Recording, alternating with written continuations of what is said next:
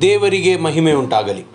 ಈ ದಿನದ ಚಿಂತೆಗಾಗಿ ಮತ್ತಾಯನು ಬರೆದ ಸುವಾರ್ತೆ ಎಂಟನೇ ಅಧ್ಯಾಯದ ಒಂದನೇ ವಾಕ್ಯದಿಂದ ನಾಲ್ಕನೇ ವಾಕ್ಯದವರೆಗೆ ಓದಿಕೊಳ್ಳೋಣ. ಆತನು ಬೆಟ್ಟದಿಂದಿಳಿದು ಬರುವಾಗ ಜನರು ಗುಂಪು ಗುಂಪಾಗಿ ಆತನ ಹಿಂದೆ ಹೋದರು. ಒಬ್ಬ ಕುಷ್ಠರೋಗಿಯು ಯೇಸುವಿನ ಬಳಿಗೆ ಬಂದು ಆತನಿಗೆ ಅಡ್ಡ ಬಿದ್ದು, ಸ್ವಾಮಿ, ನಿನಗೆ ಮನಸ್ಸಿದ್ದರೆ ನನ್ನನ್ನು ಶುದ್ಧ ಮಾಡಬಲ್ಲೆ ಅಂದನು.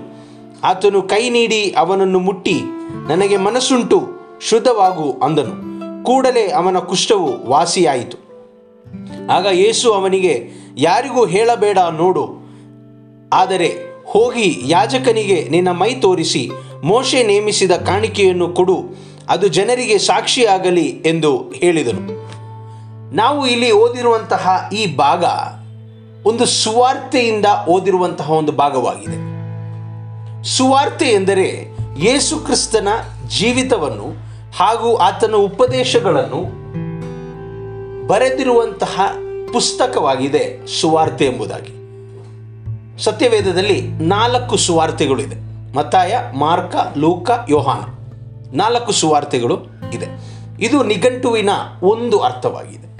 ಇನ್ನೊಂದು ಅರ್ಥ ಸುವಾರ್ತೆ ಎಂದರೆ ಸತ್ಯವೆಂಬುದಾಗಿಯೂ ಅರ್ಥವಿದೆ. ಈ ಭಾಗದಲ್ಲಿ ಒಂದು ಕುಷ್ಠರೋಗಿಯ ಕಥೆಯನ್ನು ಸುವಾರ್ತಿಕನು ಬರೆಯುತ್ತಿದ್ದಾನೆ. ಇದರಲ್ಲಿ ಮತಾಯನು ಬರೆದ ಸುವಾರ್ತೆ ಐದು, ಆರು ಹಾಗೂ ಏಳನೇ ಅಧ್ಯಾಯವನ್ನು ನಾವು ಓದುವಾಗ ಈ ಲೋಕದಲ್ಲಿ ಬಹಳ ಖ್ಯಾತವಾಗಿರುವಂತಹ, ಪ್ರಖ್ಯಾತವಾಗಿರುವಂತಹ ಯೇಸು ಕ್ರಿಸ್ತನ ಪರ್ವತ ಪ್ರಸಂಗವನ್ನು ಇಲ್ಲಿ ಎಂಟನೇ ಅಧ್ಯಾಯಕ್ಕಿಂತ ಮುಂಚೆ ಬರೆದಿದೆ. ಎಂಟನೇ ಅಧ್ಯಾಯದ ಮೊದಲನೇ ವಾಕ್ಯದಲ್ಲಿ ನಾವು ಓದುವಾಗ, ಆತನು ಬೆಟ್ಟದಿಂದ ಇಳಿದು ಬರುವಾಗ ಜನರು ಗುಂಪು ಗುಂಪಾಗಿ ಆತನ ಹಿಂದೆ ಹೋದರು. ಆಗ ಒಬ್ಬ ಕುಷ್ಠರೋಗಿಯು, ಆಗ ನಾವು ಚಿಂತಿಸಬೇಕಾಗಿರುವಂತಹ ಒಂದು ವಿಷಯವೇನೆಂದರೆ, ಈ ಕುಷ್ಠರೋಗಿಯು ಈ ಬೆಟ್ಟದ ಒಂದು ಚಿಕ್ಕದಾದಂತಹ ಒಂದು ಗುಹೆಯಲ್ಲಿ ಕುಳಿತುಕೊಂಡು ಯೇಸು ಕ್ರಿಸ್ತನ ಮಾತುಗಳನ್ನು ಬಹುಶಃ ಆತನು ಕೇಳಿರಬಹುದು. ನಮ್ಮ ದೇವರ ಒಂದು ಒಂದು ಗುಣವೇನೆಂದರೆ ನಾವು ಎರಡು ವರ್ಷ ಮುಂದೆ ಮುಂದೆ ನೋಡಿದರೆ ಆತನು ಇಪ್ಪತ್ತು ವರ್ಷಗಳು ಮುಂದೆ ನೋಡುತ್ತಾರೆ. ಬಹುಶಃ ಆ ಕುಷ್ಠರೋಗಿ ಅಲ್ಲಿ ಇದ್ದಾನೆ. ಈ ಪರ್ವತ ಪ್ರಸಂಗದ ನಂತರ ಆತನಿಗೆ ಸೌಖ್ಯ ಬೇಕು ಎಂಬುದಾಗಿ ತಿಳಿದು ಅದನ್ನು ಮುನ್ನೋಡಿ ಯೇಸು ಕ್ರಿಸ್ತನು ಪರ್ವತಕ್ಕೆ ಹೋಗಿರಬಹುದು ನಮಗೆ ತಿಳಿದಿಲ್ಲ. ಆದರೆ ಅಲ್ಲಿ ಮೊದಲನೆಯದು ಆತನು ಆ ಪರ್ವತದ ಗುಹೆಗಳಲ್ಲಿ ಇದ್ದರೆ, ಒಂದನೆಯದು ಆತನು ಯೇಸು ಕ್ರಿಸ್ತನ ಮಾತುಗಳನ್ನು ಬಹಳ ಗಮನವಿಟ್ಟು ಕೇಳಿದರು. ನಮ್ಮ ಜೀವನದಲ್ಲಿ ನಾವು ಮಾಡಬೇಕಾಗಿರುವಂಥ ಮೊದಲನೆಯ ಒಂದು ಕಾರ್ಯವೇನೆಂದರೆ ಯೇಸು ಕ್ರಿಸ್ತನು ನಮಗೆ ಹೇಳುವಂತಹ ಮಾತುಗಳನ್ನು ನಾವು ಗಮನವಿಟ್ಟು ಕೇಳಬೇಕು.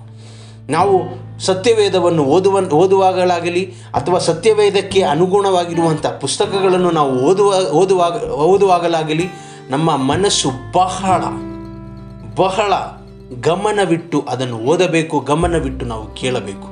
ಏಕೆಂದರೆ ಗಮನವಿಡದೆ ನಾವು ಕೇಳಿದರೆ ನಮಗೆ ಏನು ಅರ್ಥವಾಗುವುದಿಲ್ಲ. ಕೆಲವು ಬಾರಿ ಬೆಳಿಗ್ಗೆ ಎದ್ದು ನಮ್ಮ ತಂದೆ, ತಾಯಿಯಂದಿರು ನಮ್ಮ ಹತ್ತಿರ ಹೋಗಿ, ಅಂಗಡಿಗೆ ಹೋಗಿ, ಒಂದು ಲೀಟ್ರ್ ಹಾಲು, ಎರಡು ಲೀಟ್ರ್ ಮೊಸರು, ಅದು ಇದು ಅಂತ ಹೇಳ್ಕೊಂಡು ಒಂದು ಲಿಸ್ಟ್ ಹೇಳುತ್ತಾರೆ. ನಾವು ಗಮನವಿಟ್ಟು ಕೆಲವು ಸರಿ ಕೇಳುವುದಿಲ್ಲ. ಒಂದು ಲೀಟ್ರ್ ಹಾಲು ಬದಲು ಒಂದು ಲೀಟ್ರ್ ಮೊಸರು, ಎರಡು ಲೀಟ್ರ್ ಹಾಲು ತೊಗೊಂಬಂದ್ಬಿಡ್ತೀವಿ. ಅದೊಂದು ಸಮಸ್ಯೆ. ಗಮನವಿಟ್ಟು ಕೇಳಲಿಲ್ಲ. ಗಮನವಿಟ್ಟು ಕೇಳಿದರೆ ಏನಾಗುತ್ತದೆ ಎಂದು ನಮಗೆ ಮುಂದಿನ ನಾಲ್ಕು ಕಾರ್ಯಗಳಲ್ಲಿ ಗೊತ್ತಾಗುತ್ತದೆ. ಮೊದಲನೆಯದು ಯೇಸು ಕ್ರಿಸ್ತನ ಮಾತುಗಳನ್ನು ನಾವು ಗಮನವಿಟ್ಟು ಕೇಳಬೇಕು. ಎರಡನೆಯದು, ಆತನು ಒಬ್ಬ ಕುಷ್ಠರೋಗಿಯು ಯೋಸ್, ಯೇಸುವಿನ ಬಳಿಗೆ ಬಂದು ಆತನಿಗೆ ಅಡ್ಡ ಬಿದ್ದು ನಾನು ನಮ್ಮ ತಂದೆಯವರು ಸೇವೆ ಮಾಡುತ್ತಿರುವಂತಹ ಒಂದು ಜಾಗದಲ್ಲಿ ಇದ್ದಾಗ ಅಲ್ಲಿ ಕುಷ್ಠರೋಗಿಯ ಒಬ್ಬ ಗಂಡ ಹೆಂಡತಿ ಬರುತ್ತಿದ್ದರು.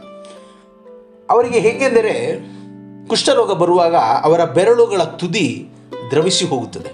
ಅವರಿಗೆ ಏನು ಫೀಲ್ ಆಗುವುದಿಲ್ಲ ಅಥವಾ ಏನು ಅನುಭವವಾಗುವುದಿಲ್ಲ. ದ್ರವಿಸಿ ಹೋಗುತ್ತದೆ.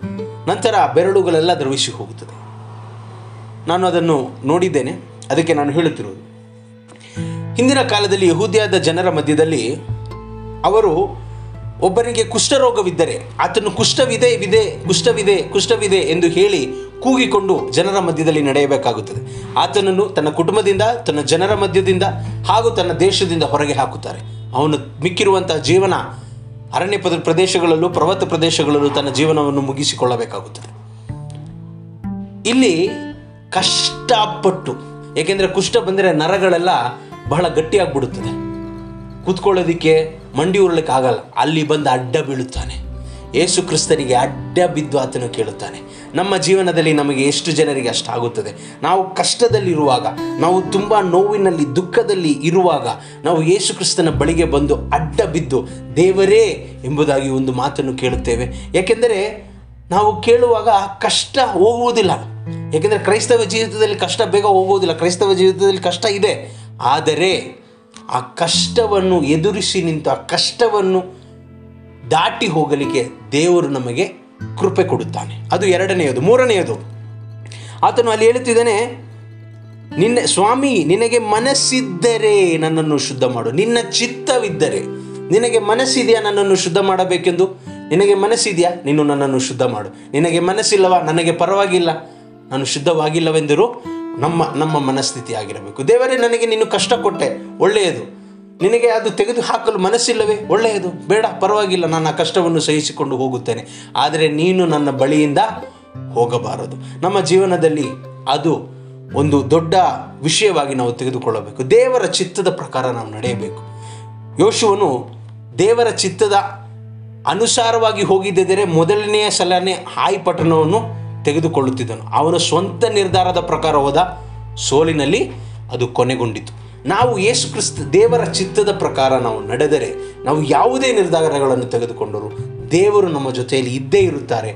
ದೇವರು ನಾವು ತೆಗೆದುಕೊಳ್ಳುವ, ದೇವರ ಚಿತ್ತದ ಪ್ರಕಾರ ತೆಗೆದುಕೊಳ್ಳುವಂಥ ನಿರ್ಧಾರಗಳು ಗೆಲ್ಲೆ, ಗೆದ್ದೇ ಗೆಲ್ಲುತ್ತದೆ ಎಂದು ಆತನು ನಿರ್ಧಾರವನ್ನು ಮಾಡುತ್ತಾನೆ ಅಥವಾ ಆತನು ಗೆಲ್ಲೆ ಗೆಲ್ಲಿಸುತ್ತಾನೆ. ಅದು ಮೂರನೆಯದು. ನಾಲ್ಕನೆಯದು, ದೇವರಿಗೆ ಚಿತ್ತವಿದೆ. ನಾವು ಪ್ರಾರ್ಥನೆ ಮಾಡುವಾಗ ಅನ, ಅನೇಕ ಸಾರಿ ದೇವರು ಮೂರೇ ಮೂರು ವಿಷಯಗಳನ್ನು ಹೇಳುತ್ತಾರೆ. ಒಂದು, ಹೌದು, ನಾನು ಕೊಡುತ್ತೇನೆ ಅಂತಾರೆ.